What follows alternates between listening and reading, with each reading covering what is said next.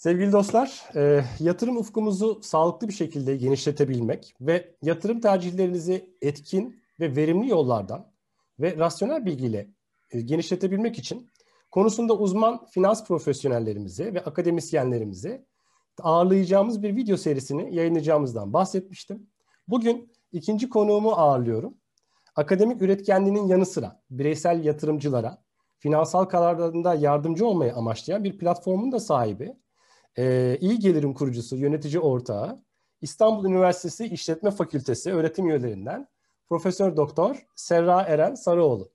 Hocam hoş geldiniz. Hoş bulduk Yücel Bey. Ee, çok teşekkür ya, ederim davet ettiğiniz rica için. Rica ederim. Ben asıl ben konuğum olduğunuz için e, çok teşekkür ederim. Sizi e, ulusal ekonomi kanallarında, ekonomi programlarında, iyi gelirin e, platformlarında, sosyal medya platformlarında genelde e, yatırım fonu konusundaki uzmanlığınızla tanıdık. Hatta bir sosyal medya paylaşımınızda bıkmadan, usanmadan yatırım fonlarını anlatmaya devam demiştiniz. E, kendinizi e, bir sosyal medyadaki platformda e, tanımlarken finansal okur yazarlık gönüllüsü olarak tanımlamışsınız. Ben bunu çok önemsiyorum. E, ya finansal okur yazarlıkta kendinizi bunun gönüllüsü olarak tanımlayacak kadar önemli bulduğunuz nedir? Yani finansal okuryazarlık bireysel ve toplumsal, toplumlar için e, neden bu kadar önemlidir sizce? E, finansal okuryazarlık aslında e, gelişmiş ülkelerde, Avrupa'da, Amerika'da e, çok uzun zamandır konuşulan, üzerine makaleler yazılan, çalışılan e, ve e, uygulaması e, uygulanması yönünde birçok adımın atıldığı aslında bir alan. Bizde ise daha yeni yeni e, neredeyse hani bir 10-15 yıllık bir e, kısa bir zamandır konuşuluyor. E, işte bu konu birazcık daha gündeme gelmeye başladı. E, neden önemli? E, hem bireysel açıdan çok önemli hem toplumsal açıdan. E, biz e, karşılaştırdığımız zaman aslında gelişmiş ülkelere göre tasarruf oranları çok düşük e, bir ülkeyiz. E, bu, bu hani aslında bizim gerek e, işte e, gelir düzeyimizle alakalı, gerekse de alışkanlıklarımızla alakalı. Gelir düzeyimizi değiştirmek için e, bireysel olarak yapabileceğimiz birçok şey var. E, ama bunun yanında tabii ülkenin ekonomik koşulları, e, politik koşullar bunlar da çok çok önemli biliyoruz. E, bizim e, müdahale edemeyeceğimiz bir kısım var. E, fakat işin e, tasarruf kısmında e, bizim yapabileceğimiz aslında çok fazla şey var. E, birikim anlamında, tasarruf anlamında, alışkanlıklarımızı değiştirmek anlamında. Bu nedenle de aslında finansal okuryazarlık çok önemli. Finansal okuryazarlık tanımlandığı zaman üç tane unsurdan bahsedilir. Finansal bilgi, finansal tutum ve davranış.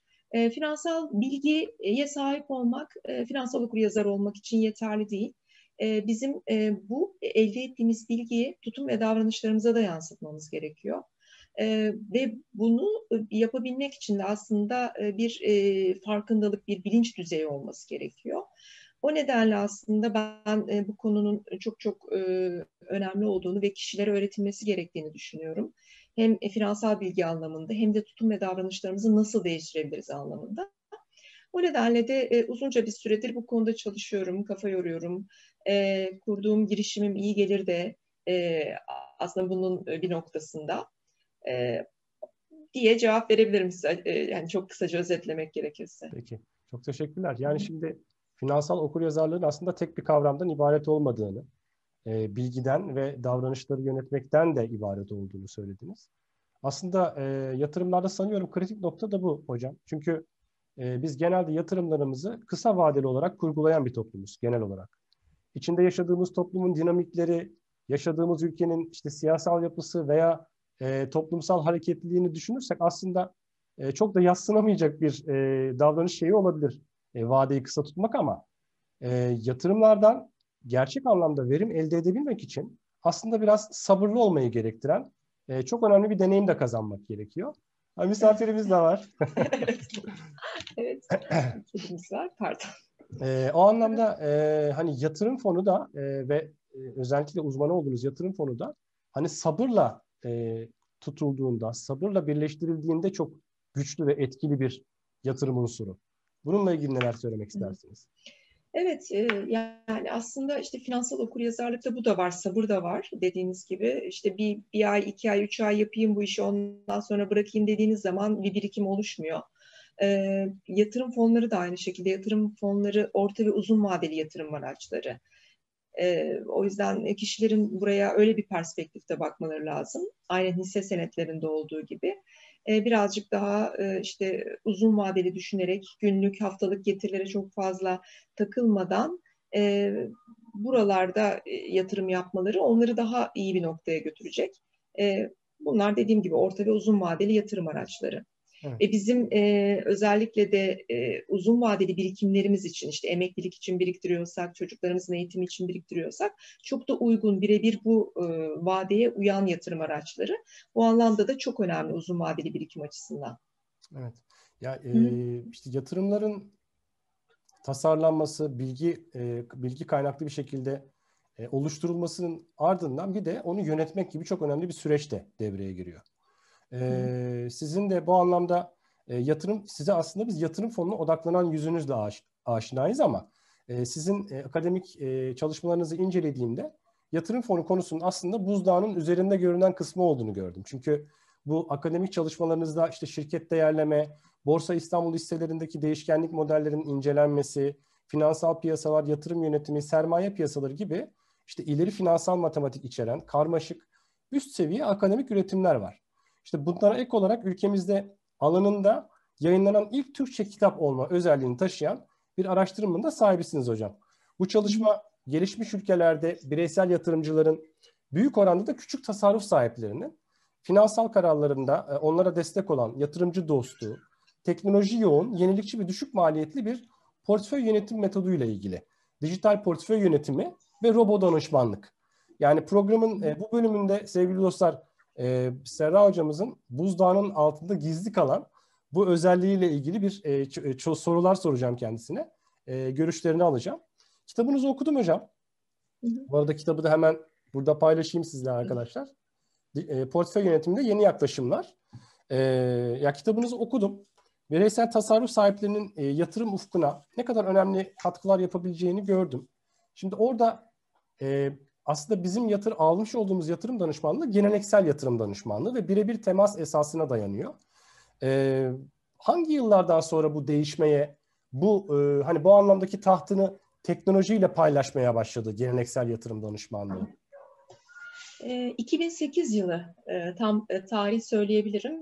Bu kriz aslında ekonomik kriz 2007-2008 ekonomik krizlerin hemen ardından Amerika'da ilk defa robo danışmanlar dediğimiz dijital yatırım yönetimi platformları kurulmaya başlandı. Bunların işte ilk örnekleri Betterment ve Wealthfront'tur Amerika'da çıkan.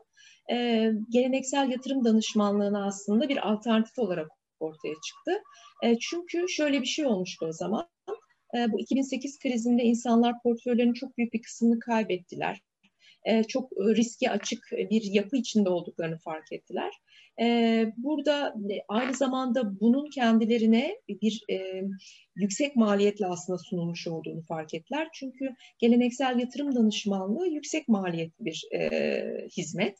E, çünkü sizinle birebir birisi ilgileniyor. O kişinin işte maliyeti kuruma ve bunun size yansımaları oldukça yüksek. Oysa ki e, robot danışmanlıkta, dijital portföy yönetiminde diyelim, e, çok fazla sayıda kişi e, otomatize edilmiş bir sistem üzerinden e, kendilerine uygun olan e, fon önerilerini alıyorlar ya da portföy önerilerini alıyorlar. E, dolayısıyla çok daha düşük maliyetlerle bunu yapabiliyor. Bu anlamda kişiler e, burada bu otomatize edilmiş süreçlere çok fazla sayıda e, talep oluşmaya başladı.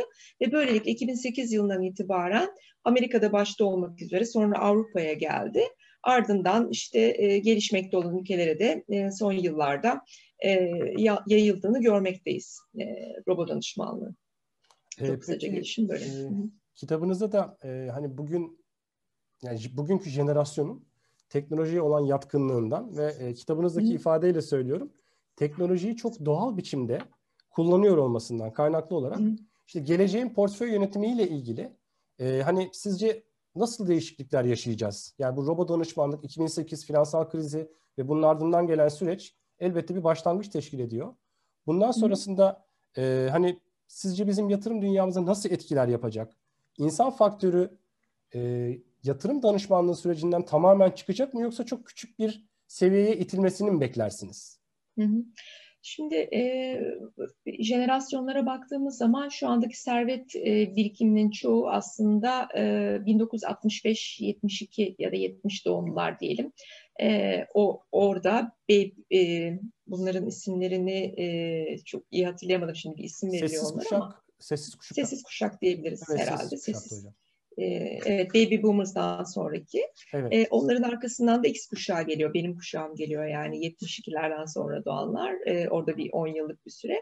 Şimdi e, X kuşağına baktığımız zaman teknolojiyi kendinden önceki iki kuşağa göre biraz daha iyi kullanan, e, teknolojiye e, daha dost e, olmuş bir kuşağız biz.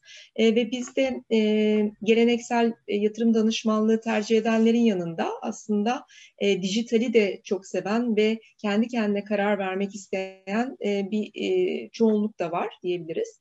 Bizden sonraki kuşaklar Y ve Z kuşakları ise bunu aslında çok daha iyi e, yapacaklar. E, çünkü onlar e, teknolojinin içine doğmuş kuşaklar. Evet. Özellikle de Z kuşağı dediğimiz kuşak. Evet. 2000 ve sonrasında doğanlar. Onlar işte 5. sınıftayken, ilkokul 4'teyken, 5'teyken cep telefonlarını almaya başladılar. Böylelikle işte çok o sistemin içinde ve çok da güzel kullanabiliyorlar. O nedenle bir de bu Y ve Z kuşağında e, kendine güvenin de çok yüksek olduğunu görüyoruz. Her şeyi ben yapabilirim, ben karar verebilirim. Seçim yaparken e, evet birinden dinleyeyim ama ben de alternatiflerine bakayım gibi Hı-hı. bir e, muhakkak e, şey var seçim e, yaparken dikkate aldıkları bir davranış şekli var. O nedenle e, onların ben dijital e, yatırım danışmanlığına çok yatkın olacaklarını düşünüyorum. E, bir de tabii işin maliyet unsuru da olduğu için e, onu daha çok tercih edeceklerini düşünüyorum. Dünyada e, belki bundan e, 20-25 yıl sonra geleneksel yatırım danışmanlığının payı e, dijitalin yanında çok ufak kalacak diye düşünüyorum. Şu anda dijitalin belki esamesi okunuyor, çok az bir miktarda var e, dünyaya baktığınız zaman. E, geleneksel yatırım danışmanlığı çok büyük bir payı kaplıyor e, portföy yönetiminde e, ama bunun tam tersine döneceğini düşünüyorum ben gelecek kuşaklarla birlikte.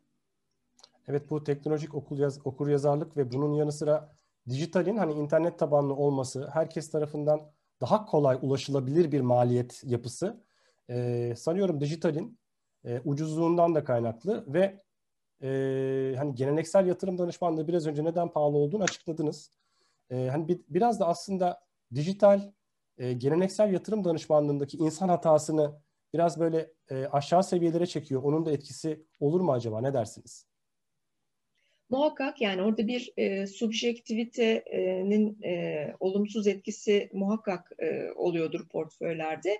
E, yani dijitalde de muhakkak olacaktır. Yani bir takım e, yanlış kararlar, hatalar e, illaki olacaktır. Ama birazcık daha objektif e, olacağı için e, hani daha e, iyi sonuçlar vereceğini düşünüyorum ben. Bunun yanında bir de Yücel Bey hibritler var. Hı hı. E, şu anda dünyada da bu tip platformlar var hem e, otomatize edilmiş e, bir size sonuç üretiyor. Aynı zamanda da arkada gene yatırım danışmanları var. İsterseniz onlarla tekrar görüşüp konuşabiliyorsunuz bu kararları. E, hani bu yapılarla da birlikte gidiyor. E, tabii bu birazcık daha hani diyelim ki siz bir e, risk profil anketi oluşturdunuz. Sonrasında size bir öneri verdi ama bunun size uygun olmadığını düşünüyorsunuz. E, bunu bir yatırım danışmanıyla belki e, işte tartışmak e, sizi daha doğru bir yere götürebilecek. E, bu anlamda hibrit yapıların olduğunu da söyleyelim. Hı hı. Ama tabii ki e, hibrit yapıları kurtarmak da zor. Birazcık daha maliyet açısından zor e, platformlar açısından. E, o nedenle hani e, tam otomatize edilmişler e, birazcık daha hızlı yürüyeceklerdir diye düşünüyorum. Peki hocam robot danışmanlar e, yatırımcıları yönlendirirken e, ilk önce neye odaklanıyorlar? Yani aslında e, faaliyet alanları neresi Hangi ülkelerde daha yaygın biçimde kullanıyorlar? Biraz önce Amerika örneğinden e, yola çıkarak Amerika'da başladı ve diğer ülkelere yayıldı diye söylediniz. Yani robot danışmanlıkta nasıl bir yatırım felsefesi var? E, robot danışmanlık şöyle, e, aslında bir pasif yönetim stratejisine dayanıyor. E, onun sebebi de şu, e, dünyada gördüğümüz e, robo danışmanların e, birçoğu diyeyim e, ETF'ler üzerinden önerilerde bulunuyor. Yani e, borsa yatırım fonları, exchange traded funds dediğimiz borsa yatırım fonları e, bir endeksi takip eden fonlar. Bunlarda bir aktif yönetim yok. E, bu fonları e, endekslerin içindeki yatırım araçları neyse aynı oranlarda e, portföyün içine koyarak kuruyorlar ETF'leri. E, dolayısıyla arkada bir portföy yöneticisi durmadan hisse senedi işte fon, e, tahvil alıp satmıyor. Böyle bir e, arkada e, e, aktif, enerjik, dinamik bir yapı yok. tamamen endekse odaklanmış. Dolayısıyla da yönetim ücretleri de çok çok düşük. Yani mesela bizim ülkemizde de baktığımızda yönetim ücretleri yaklaşık işte ortalama 2-2,5 civarındayken ETF'lerde bakıyoruz 0.25'ler, 0.50'ler görüyoruz. Yani bu kadar fark var. dolayısıyla bu robo danışmanlar da bu pasif yönetim stratejisine inanıyorlar. Yani aslında piyasaların etkin olduğuna, e, etkin olduğu olması nedeniyle de hiçbir yatırım aracının e, pazar portföyünün üzerinde getiri sağlayamayacağını, piyasaları yenmenin mümkün olmadığına, dolayısıyla da pasif yönetilen yatırım araçlarına, ETF'lere yatırım yapmak gibi bir e, stratejileri var birçoğunun. Tabii bunlardan ayrılanlar da var muhakkak, özellikle de gelişmekte olan ülkelerde. Bunun dışında ne yapıyorlar robo danışmanlar? Robo danışmanlar öncelikle yatırımcının bir risk profilini belirliyorlar. Hı hı. E, bunu işte anketle yapan da var, bir oyunla yapan da var, e, farklı yöntemlerle yatırımcının risk profilini buluyorlar. Temkinli, dinamik, agresif e, artık nasıl tanımlıyorlarsa. Sonra da o risk dinam, e, risk profiline uygun e, bir varlık dağılımı sunuyorlar. E, bu varlık dağılımının içinde işte hisse senetleri, tahviller, e, işte döviz, altın, e, gibi e, varlıklar var. Bu varlıkları da bir e, ETF ile eşleştiriyorlar. Yani işte hisse senedini temsil eden, işte e, e, kendi kriterlerine göre seçtikleri ETF'ler en düşük yönetim ücretine sahip, işte e, endeksi en iyi track eden gibi e, kriterleri var her birinin farklı farklı. Buna göre e, işte bir ya da birkaç tane ETF seçip e, yatırımcıya portföyünü oluşturuyor. E, ilk yaptığı şey bu. Bunu oluşturduktan sonra mı durmuyor? Devam ediyor. Ne yapıyor? Portföyü takip ediyor yatırımcı için. Yani Hı. siz e, o e, platforma üye olduğunuz zaman siz işte e, bir portföy oluşturduktan itibaren ertesi günden başlayarak portföyünüzü takip edebiliyorsunuz. Getirisini, riskini, belli bir takım işte oranlarını portföyünüzün görebiliyorsunuz, grafikler görebiliyorsunuz bunlarla ilgili. E, peyderpey e, bunu yapabiliyorsunuz. E, son olarak da şunu yapıyor. E, takibi yapıyor, performans raporlaması yapıyor. Arkasından e, size e, bir dengeleme, rebalancing dediğimiz hı hı. hizmet de sunabiliyor. Birçoğu bunu yapıyorlar. E, bu da şu demek, e, siz diyelim ki e, dengeli risk profilinde çıktınız ve sizin varlık dağılımınız yüzde otuz hisse, yüzde otuz tahvil, yüzde kırkta altın diyelim ki. E, bu sizin esas e, asset allocation'ınız yani varlık dağılımınız. Bundan sizin aslında çok şaşmamanız lazım. Ama e, siz e, bu yatırımı yaptığınızda tabii piyasalarda sürekli hareket ediyor. Piyasa sürekli hareket ettikçe ne oluyor? Sizin bu dağılımınız değişmeye başlıyor. Bir ay sonra baktığınızda şöyle bir şey görebiliyorsunuz. Yüzde 32 ise yüzde 28 işte tahvil, yüzde işte bir şeyde altın diyelim. Hı hı. Ne oldu? Sapmış oldu. O zaman e, diyor ki ben seni rebalans edeceğim, yeniden eski dağılımına döndüreceğim. Senin aslında yine böyle böyle olman lazım. Ve sizin portföyünüzdeki işte hisselerden bir kısmını satıp hisse fonlarından işte başka e, yatırım aracındaki fonlara e, fonlara alış vermeniz gerekiyor. E, buna da dengeleme ismini veriyoruz. Yani aslında böyle bir üç aşama gibi düşünebilirsiniz robo danışmanların verdiği hizmeti. Bu da çok önemli. Yani sizin ya ben ne zaman alayım, ne zaman satayım gibi bir hani telaşın içine Tabii bu anlamda girmenize gerek yok. Ama şu var yani piyasalarda çok hızlı değişimler olduğunda tabii portföydeki ağırlıkları da değiştirmenizi öneriyor e, robo danışmanlar. Anladım. E, bu robo danışmanlık sürecinin içerisinde dediğiniz gibi ETF'ler çok yoğun kullanılıyor. Kitabınıza da bahsetmiştiniz. Şimdi de altını çizdiniz. Yani bizim bu anlamda e, şimdi Tefas'la birlikte yatırım fonuna olan ilgi patlamasında e, hani çok e, ders alınması gereken yerler var. Şimdi yatırım fonuna olan ilginin bu kadar patlamasının e, nedenlerinden bir tanesi bir defa sürecin e, ortak bir platformdan yürütülmesi. şeffaf olması, e, fon, fonların birbirleriyle, birbirleriyle karşılaştırılabilme imkanlarını sunması e, ve bu e, özellikle tefas kaynaklı fonların yat, e, yatırımcı ilgisinin patlamasına yol açtı. Şimdi robo danışmanlıkta biraz önceki nedenlerden dolayı yani maliyet e, yapısından dolayı ETF'lere yönlenmek gerekiyor dediniz. Yani e, kişilerin risk algısına göre varlık dağılımını tam kopyalayan çünkü ETF'lerde borsa yatırım fonlarının yatırım fonu bilgi formlarında öyle bir ifade görmüştüm. E, bizdeki e, borsa yatırım fonlarına bakarken o e, o sayıda belki de o çeşitlemede ETF olması lazım bizde de. Yani borsa yatırım fonlarının çok fazla sayıda olması lazım. Bak baktım ben kaptan çok fazla sayıda değil ya yani 10-15 tane var ve e, dediğiniz gibi yüzde iki buçuk yönetim ücreti vermek yerine 0.25 yönetim ücreti vermek arasında dağlar kadar bir maliyet farkı var. Onda bir kadar maliyet farkı var. Bizim ETF tarafında yani borsa yatırım fonu tarafında çeşitlemeyi biraz arttırmamız ge- gerek gibi duruyor. E, hani bu anlamda sizce ne yapılabilir? Çünkü ETF kritik bir seçenek. Evet. Şimdi şöyle biz e, ortağım Nazlı ile beraber 2013 senesinde borsa yatırım fonları ile ilgili bir makale yazarken e, şunu fark etmiştik. O zaman da çok çok azdı. E, yani 12-13 tane ETF vardı e, ve bunlar 4-5 tane kuruma aitti diyebilirim. E, işte biz çalışmayı yaptık, e, tracking errorlarına falan baktık. Güzel de bir çalışma oldu. Hatta bir finans sempozyumunda ikincilik ödülü aldık o çalışmayla. E, sonrasında e, bu ETF'ler teker teker kapanmaya başlandı. Biz de e, bu çalışmayı yaparken e, gene bizim fakülteden mezun e, bir e, hanımefendi bize e, ETF'lerin endekslerini de bulamıyorsunuz. Böyle bir sorun da var. E, e, onların üzerine kurulduğu endeksler bazen farklı olabiliyor ve bunları yayınlamıyorlar. Biz bu endeksi istemiştik kendisi. O da bize e, verileri sağlamıştı falan. Böyle bir e, sohbetimiz olmuştu. Şu anda da arkadaşlarımız sürüyor. E, o e, sonra birkaç sene sonra bir baktık ETF'ler kapanmaya başlıyor. Fakat onun çalıştığı kurumunkilerin birçoğu kaldı. 3-4 tanesi duruyor falan. Dedik ki ne oldu? Yani işte bir takım vergisel e, e, hususlar nedeniyle hani buradaki vergi avantajımızı kaybediyoruz. O nedenle de işte kapatmak zorunda kaldık falan. Biz de çok üzerine durmamıştık o zaman. Çalışma da tamamlanmıştı falan. E, sonra e, 4-5 tane ETF bizim piyasa devam etti bu senenin başına kadar.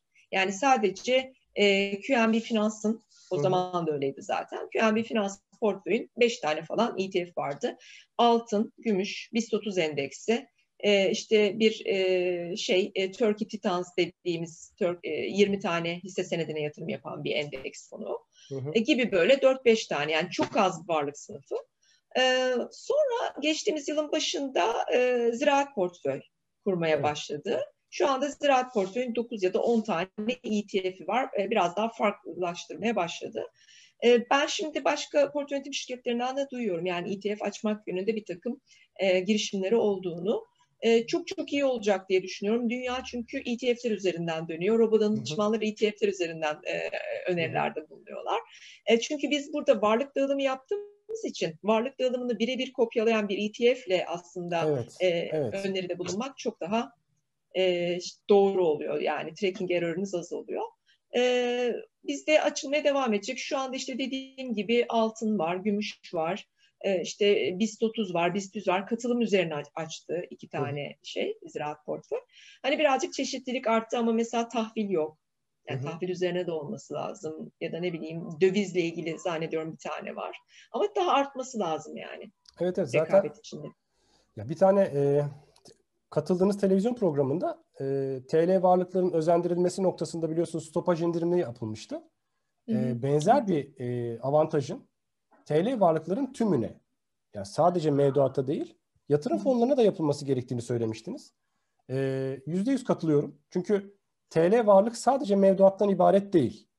Yani e, yatırım yatırım fonu olabilir, tahvil olabilir. Bunlardaki e, avantajların artırılması kendi paramıza olan ilginin artmasıyla birebir. Bu anlamda e, borsa yatırım fonlarının çeşitlendirilmesinin artması da sizin ifade ettiğiniz gibi e, çok büyük önem taşıyor. E, çok önemli bir konu. Umarım e, bir gelişme kaydedilir bununla ilgili. Çünkü evet, sektörün buna ihtiyacı var. Evet evet kesinlikle kesinlikle peki, ihtiyacı var. Peki hocam e, kurucusu olduğunuz e, iyi gelir platformu e, hani ülkemizde de bu robo danışmanlık faaliyetlerinin bir örneği. Bize biraz platformunuzdan bahsedebilir misiniz? Tabii e, biz iyi geliri e, aslında fikri çok eskiye dayanıyor ama Haziran ayında açtık platform olarak bir web sitesi olarak. Hı hı. E, iyi gelir e, yatırımcı davranışına göre, yatırımcının davranışına göre kendi seçtiği e, ona e, bir e, yatırım fonlarından sepetler oluşturuyor diyebilirim. E, ve bu sepetleri de ayda bir yeniliyor. Piyasadaki değişimlere e, bağlı olarak aylık bazda yeniliyoruz. Her ayın işte ilk haftasında yeni dağılımları yayınlıyoruz buradan. E, yatırımcılar işte e, bu kendi e, yatırımcı davranışlarına uygun portföyleri isterlerse gidip kendi bankalarından e, alabiliyorlar. Sadece yatırım fonları değil, emeklilik fonları da var. Emeklilik fonlarında da kendi e, işte sözleşmeleri hangi şirketteyse veya hangi şirketle yapmayı düşünüyorlarsa bir sözleşme, o şirketi seçip o şirketin e, emeklilik fonlarından da sepetleri görebiliyorlar burada. E, şu anda bir hani alış satış işlemi yok platformumuz üzerinden. Bunu gidip kendi bankalarından veya emeklilik şirketlerinden e, uygulayabilirler burada gördükleri sepetleri. E, ama e, yani yakın bir zamanda bu alış satışında gerçekleştirileceği bir platform haline gelmeyi istiyoruz. Hı. E, böyle bir, bir hedefimiz var. Evet. İnşallah hocam. Yani bir sonraki İnşallah. aşamada onu da görmek çok güzel olur. Evet. Ee, yani platform aslında yatırımcıların hayatında e, portföyün tasarımını, portföyün Hı-hı. işte biraz önce ifade ettiğiniz rebalancing, e, dengelenmesini ve sonrasında takibiyle ilgili yönlendirme yapıyor. Ee, Şu anda e, çok pardon lafınızı kestim. Şu anda e, sadece portföyleri gösteriyor. Hı hı. E, takibini ve e, dengelenme işlemini şu anda yapmıyoruz ama dediğim gibi geliştirmelerimiz devam ediyor. Hı hı. Bununla ilgili e, inşallah yakın zamanda o hizmetleri de sağlıyor olabileceğiz. Onun dışında e, bizim yani platformumuzun e, işte kurulu olduğu iyi gelir net sayfamızda e, bilgilendirici e, paylaşımlarda bulunuyoruz. Bir blogumuz var. Hı hı. E, işte burada sürekli yazılar paylaşmaya çalışıyoruz yatırım fonları özelinde. E, onun dışında videolarımızı, YouTube kanalımızdaki videolarımızı koyduğumuz bir videolar kısmımız var. Bir de e, Türkiye'nin, bunu gururla söylüyorum, e, ilk ve tek e, forumu, e, iyi gelir forum, e, yatırım fonları ile ilgili sadece e, yazıların e, işte e, paylaşıldığı e, bir forumumuz var. Buraya da yine e, iyi gelir üzerinden e, ulaşabilirler, gidebilirler. Kullanıcı sayımız çok hızlı artıyor. E, orada biz de tabii cevap vermeye çalışıyoruz ama e, oldukça yoğun, yoğun olduğumuz için ve her kanaldan bize sürekli sorular geldiği için e, burada biraz aksamalar yaşayabiliyoruz ama yine soruları yanıtlamaya çalışıyoruz. E, böyle bir yapı içinde gidiyoruz. E, özellikle de YouTube kanalımızın yani çok ilgi gördüğünü söyleyebilirim. Ee, burada da işte portföy yöneticilerimizle haftalık sohbetler yapıyoruz, fon sohbetleri programı. Bir de her ayın e, en yüksek getirili e, fonunu seçtiğimiz bir ayın şampiyon fonu e, evet. programımız var. Orada da yine portföy yöneticimizle fon özelinde konuşuyoruz, sohbet ediyoruz. Burada da yine bilgilendirmeci, bilgilendirici çalışmalarımıza devam ediyoruz. Bu zaten fon, şampiyon fon uygulaması sonra portföy yöneticilerimizle birebir yapmış olduğunuz e, sohbetler aslında finansal okuryazarlığın artması, e, yatırımcıların bilgilendirilmesi noktasında ve e, yatırım yaptı eğer e, o esnada e, yatırım yaptığı fonun bir yöneticisiyle sohbet ediyorsanız e, benim fonumu kim yönetiyor noktasında aslında çok e, somut e, veriler aldığı sohbetler oluyor. O anlamda bence o anlamda bence çok değerli. E, hani bu paylaşımlarınızın artmasını diliyoruz. E, bu Portföy önerileriniz içerisinde hocam yani yatırımcının profili ne olursa olsun mesela sizin platformunuzda korumacı, hareketli, dengeli, hırslı diye ifade edilmiş. Yani yapılan önerinin portföy detayında daima yatırım fonu oluyor. Yani e, yatırım fonu gerçekten bu anlamda sizin inancınızın da altını çizmek adına tekrar sormak istiyorum. Yani bireysel tasarruf sahipleri için yatırım fonunun e, önemi nerede saklı? Yani piyasanın bütün dinamiklerini doğrudan getiriye veya yatırımın içerisine yansıtabilme özelliğinden dolayı mı? Ne dersiniz? Ee, yani tabii ki o da muhakkak bir unsur. Bir de yani küçük birikim sahipleri, e, işi bu olmayan kişiler e, piyasayı takip etmekte zorlanırlar. Yani e, bu hani e, iki kere iki. Hı hı. E, bunun yani bunun için zaman harcamak lazım. Zaman harcasanız bile bu sizin uzmanlığınız olmadığı için çok yanlış kararlar verebilirsiniz. O nedenle böyle sürekli hisse senedi kovalamak e, ya da Eurobond kovalamaktansa zaten bu işi bilen profesyonel port yöneticilerine e, bırakmak bu işi çok daha e, efektif uzun vadede. Çünkü işte ben hep söylüyorum yani iki gün, üç gün takip etmeseniz hisse senedi piyasasını sizin bir ayda kazandığınızı götürebilir e, o iki üç günlük e, hani duraksama. O neden o nedenle yani rahat uyuyabilmek için iyi birkaç tane fon seçip e, ve bu fonlardan da bir sepet yapıp yani sadece tek bir yatırım aracına yatırım yapan fon değil de böyle iki üç tane yatırım aracına yatırım e, yapan fonlardan bir sepet yapıp biraz da hani böyle her gün her gün takip etmek, haftalık haftalık takip etmek falan değil de böyle işte ayda bir bakmak, iki ayda bir bakmak gibi bir e, mantaliteye kavuşabilirsek o zaman gerçekten e, güzel getiriler olduğunu görüyoruz. Yani nasıl güzel getiriler? E, işte e, muhakkak pozitif reel getirili tabii ki. Yani istediğimiz bu. Mevduatın üzerinde ve hatta yani benchmarkların bile üzerinde, karşılaştırma ölçütlerinin bile üzerinde getiriler sağlayabiliriz. Ee, ben hani buna inanıyorum çünkü ben yaptığım analizlerde bunu gördüm. Geçmişe dönük bir sürü backtesting yaptık. Yani bu çalışmalarda biz hep orta ve uzun vadede yatırım fonlarının oluşturulan sepetlerin güzel getiriler sağladığını görüyoruz. O nedenle de biz küçük birikim sahiplerine öneriyoruz yatırım fonlarını. Şimdi e, sohbetin başında e, robo danışmanlık e, metodunda pasif bir yönetim e, metodu uygulandığını söylemiştiniz. Bu pasif yönetim sanki böyle negatif bir şeymiş gibi e, düşündürtüyor insana. Ama aslında e, kitabınızda şöyle bir şeyin de altını çizdiğinizi hatırlıyorum. E, yanlışsam düzeltin lütfen.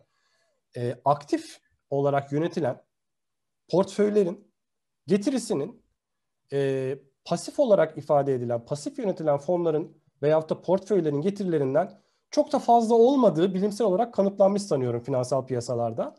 Bu nedenle maliyet yapısı itibariyle de pasif yönetim e, robot danışmanlıkla birleştiğinde gerçekten iyi ve güvenilir bir e, yatırım metodu olabilir gibi duruyor. Evet, e, yani tabii bu şöyle e, bu gelişmiş piyasalarda yapılmış çalışmalar aslında. Yani hı hı. şunu söylüyor. Getirinin yüzde doksanını zaten varlık dağılımı oluşturur. Yani siz baştan doğru bir varlık dağılımı kurarsanız işte az evvel söylediğim gibi yüzde otuz hisse yüzde kırk tahvil gibi. Hı hı. E, bu zaten e, size getirinin yüzde doksanını sağlar. Sonra o hissenin içine sizin hangi hisse senetlerini seçtiğiniz, hangi tahvilleri seçtiğiniz o getirinin yüzde onunu kapsar e, gibi çalışmaların bulguları var. E, dolayısıyla hani e, o nedenle de gelişmiş piyasalarda ETF'lerin bu kadar hani ilerlemiş olması e, buralara dayanıyor.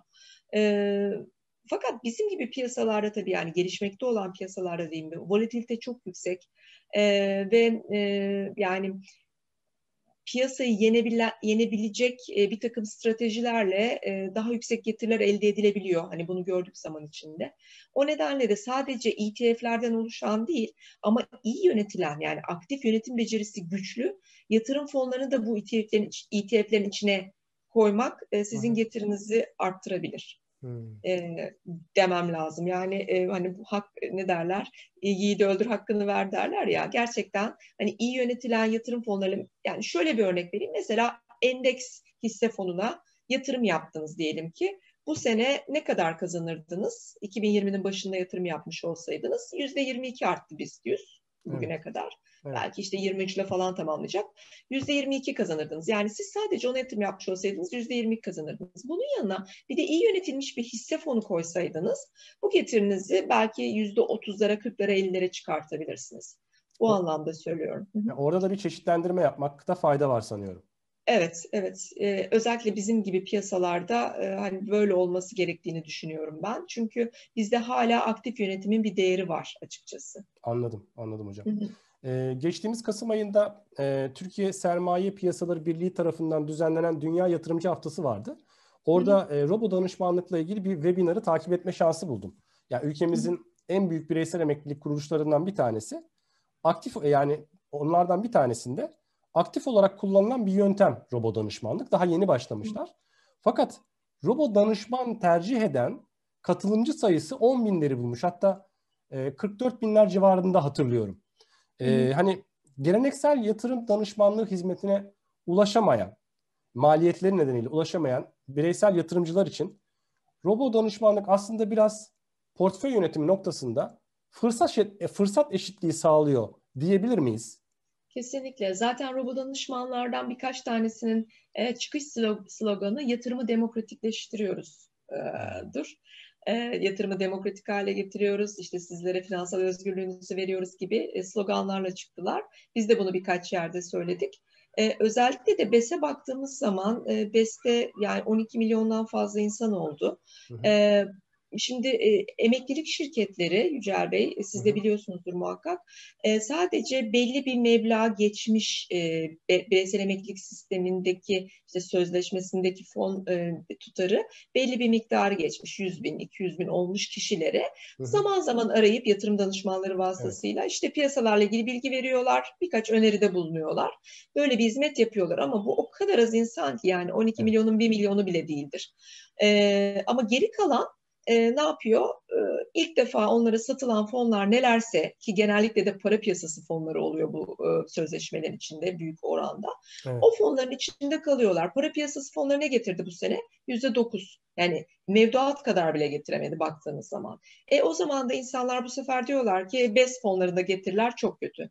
Neden? Çünkü senin sözleşmenin içinde likit fon var. Sen bir hisse fonu almış olsaydın ya da işte ne bileyim Eurobond fonu almış olsaydın o zaman e, daha yüksek getirilerin olacaktı. Ve şunu da bilmiyor insanlar. Yılda altı defa fonunu değiştirme hakkım var. Evet. Bilsene yazar. Bilsene yazar. Çünkü yani değiştirecek e, bir kere zamanı, ilgisi, bilgisi e, yok. E, değiştireceği zaman da ne alacağını bilmiyor. İşte orada robot danışmanlık çok çok önemli. Yani evet. orada gerçekten otomatik bir sistem ona bak şimdi şunları almalısın dese veya işte discretionary portfolio management dediğimiz e, otomatik olarak kişilerin e, portföylerini değiştiren bir sistem olsa müşterilerden imza karşılığı hani bunu yapabilecek yetkiyi verseler e, bu o zaman e, çok çok işe yarar e, diye düşünüyorum ben. Burada da getiriler artar. E, o emeklilik şirketinde de hani bu kadar çok insanın kullanmasının hani doğal olduğunu düşünüyorum. Daha da artacaktır diye tahmin ediyorum. Evet. Yani BES e, 2003'te başladı Ekim yanlış hatırlamıyorsam. Evet. Yani ilk ilk aşamasında sadece bir e, stopaj avantajı vardı. Hani verginizden düşüyordunuz. Hı-hı. işte bir iade alıyordunuz gibi. Sonrasında doğrudan bir devlet katkısı süreci devreye girdi. Çok güzel ifade ettiniz. Yani e, bireysel emeklilik sistemine giriş esnasında yani girinceye kadar aslında her şey e, sistem çok şeffaf, özendirici. Fakat portföyü oluşturma ve portföyü takip etme noktasında gerçekten daha o e, oluşum esnasında çok defansif davranıyor bireysel emeklilik aracısı. Çünkü e, ihtiyacı karşılanan kişi finansal okuryazarlık seviyesi çok yüksek bir seviyede olmayabilir. E, orada portföy yöneticisinin de dağılımı yaparken çok defansif şeylere, dediğiniz gibi likit fonlara yönelmesi bireysel emeklilik sistemindeki getirilerin şu anda eleştirilmesinin en önemli nedenlerinden bir tanesi. Yani takip yapılmıyor. Bu anlamda dediğiniz gibi robot danışmanlığın çok büyük bir önemi olacak ileride. Onun dışında yatırım fonuna hocam e, yani ilgiyi arttırmak ve sürekli kılmak için başka neler yapılabilir sizce? Hani TL varlıklardaki stopaj oranlarının hı hı. E, eş zamanlı olarak yatırım fonuna dahil edilmesi gibi bir öneriniz de olmuştu. Evet. Yani e, e, biraz daha e, tanıtım çalışmaları yapılabilir. Hı hı. E, insanların e, işte e, bilinçlenmesi, tanıması, bir farkındalık e, yaratılması. Bunun hani birlik tarafından, e, TSPB tarafından e, yapılabilir diye düşünüyorum ben. E, onun bir alt e, derneği var TKY'de Türkiye Kurumsal Yatırımcılar hmm. Derneği. Evet. E, yani oranın e, bir takım çalışmaları olabilir bu konuda. E, bu tür e, işte hem vergisel kısmı işin hem tanıtım kısmı e, bunların birazcık daha arttırılması gerektiğini e, düşünüyorum. Yani bunlar olursa daha çok insana ulaşılabilir herhalde. Ama tabii çok yoğun bir çalışma yapılması lazım. Ya çünkü hani gelişmiş ülkelerde yatırım fonu hani hisse senedi hisse senediyle beraber en çok seçilen yatırım enstrümanları arasında sayılabilir. Çünkü bizde bu yatırım fonu noktasında hani gelişme daha yeni başladı patlama olarak ifade ettim gerçi ama bütünün içerisinde hala çok küçük bir seviyede. Bunun e, artmasının sermayenin e, tabana yayılması, daha çok bireysel katılımcı tarafından e, sermaye piyasası araçlarının kullanılması aslında e, hani bizim piyasalarımızın da gelişmesine çok önemli katkıda bulunacak diye düşünüyorum. Evet, ee, hocam sohbet çok güzel, çok yoğun çalışıyorsunuz. Hani video programları, işte YouTube e, çekimleri, bazen televizyonda görüyoruz sizi. Fakat hani bir akademisyenin sonuçta bir okuma eğiliminden de uzak kalması düşünülemez. E, şu an mesela hangi kitap okuyorsunuz? Fırsat bulabiliyor musunuz? E, buluyorum. Yani bulmaya çalışıyorum daha doğrusu. Şöyle oluyor ama şimdi bu masadan kalkıyorum. İşte e, çevremde kitaplar ama hep elim böyle yatırım işte portföy yönetimi kitaplarına gidiyor. Sonra diyorum ki benim kafamı boşaltmam lazım. Bunlardan birazcık böyle uzak durmam lazım. E, roman okumayı seviyorum. E, çünkü benim böyle bir şeylerin içinde kaybolmam lazım kafamı boşaltabilmem için.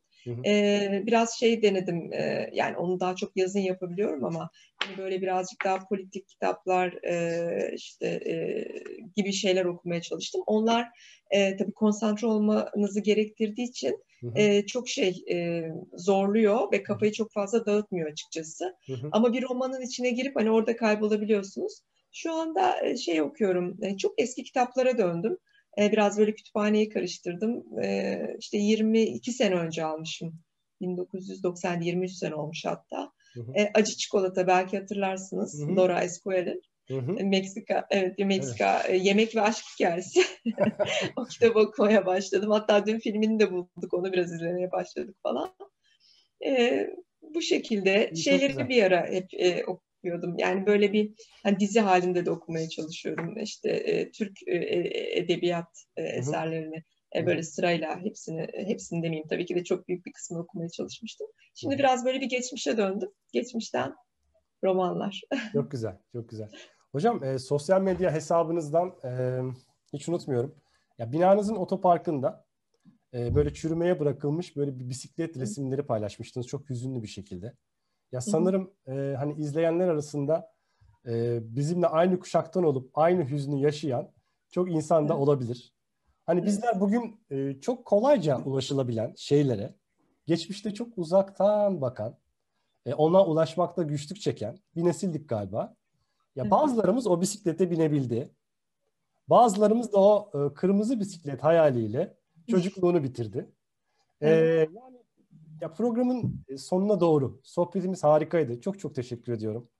Ee, başarılı bir profesyonel, coşkulu bir finansal okuryazarlık gönüllüsü ve güçlü bir akademisyen olarak bugünün gençlerine fakat diğer anlamda aslında yarının karar vericilerine, bizi yönetecek olanlara gelecek planlamaları, finansın ve tasarrufun önemi üzerine neler söylemek istersiniz? Ee, yani ben öncelikle onlara e, merakın çok e, önemli olduğunu söylemek istiyorum. Merak etmek, araştırmak, e, böyle bir içinde insanın coşku duyması çok çok önemli. E, bunu tabii yani bu içten de gelen bir şeydir ama belki de hani şunu diyorum insan sevdiği işi yaptığı zaman böyle bir coşku duyar herhalde. Ben hala her sabah heyecanla kalkıyorum. Yani hep öyleydi. Çünkü hep severek yap, iş yaptığım işi hep çok sevdim. Yani akademisyenliği de çok sevdim. Hep bir heyecanla kalktım. İşte sabah çok erken kalkarım. Beş buçuk altı gibi. Ee, öyle olunca gerçekten çok güzel oluyor. Hayatımın öyle olmayan bir dönemi var mıydı? Evet vardı. Mesela özel sektörde çalıştığım bir dönem gerçekten hani böyle e, saatlerce uyumak istediğim zamanlar olmuştu falan. Ama e, yani insanın onu bence fark etmesi, kendini tanıması çok çok önemli. Ben neyi yaparsam mutlu olurum. E, bunu bilmek lazım. E, öyle zaten olduğu zaman hani şey de oluyor yani para da bir şekilde geliyor ve siz e, e, finans ve tasarruf anlamında dediniz. E, o olduğu zaman da işte siz e, planlamanızı da daha güzel, düzgün yapabiliyorsunuz. E, tasarruf anlamında e, şimdi e, ya öğrencilerime de söylüyorum, işte kendi çocuklarıma da söylüyorum. Onlar her ne kadar biraz daha küçük olsalar da zaman çok çabuk geçiyor. E, bunu ancak herhalde kırkından sonra falan insan daha iyi anlıyor evet. zaman çok çabuk geçtiğini maalesef. Yani böyle bir rüya gibi falan oluyor ve diyorsunuz ki hani böyle keşke dediğiniz şeyler oluyor. Keşke diyorsunuz ben bunu 35 yaşında falan başlasaymışım. O yüzden de ben şimdi 30 yaşında insanlara 28-30 yaşlarındaki öğrencilerime, benim enstitüde öğrencilerim var büyük çalışan. Yani diyorum ki böyle hani e, emeklilik için bir şey minik 100 lira bile olsa 200 lira bile olsa bir yerlere e, muhakkak koyun. E, bununla ilgili artık e, çok da elinizde kaynak var. Yani işte Twitter'a muhakkak Twitter'da bir hesap açın. Orada bu konularda işte e, paylaşımda bulunan insanlar var. Onları takip edin.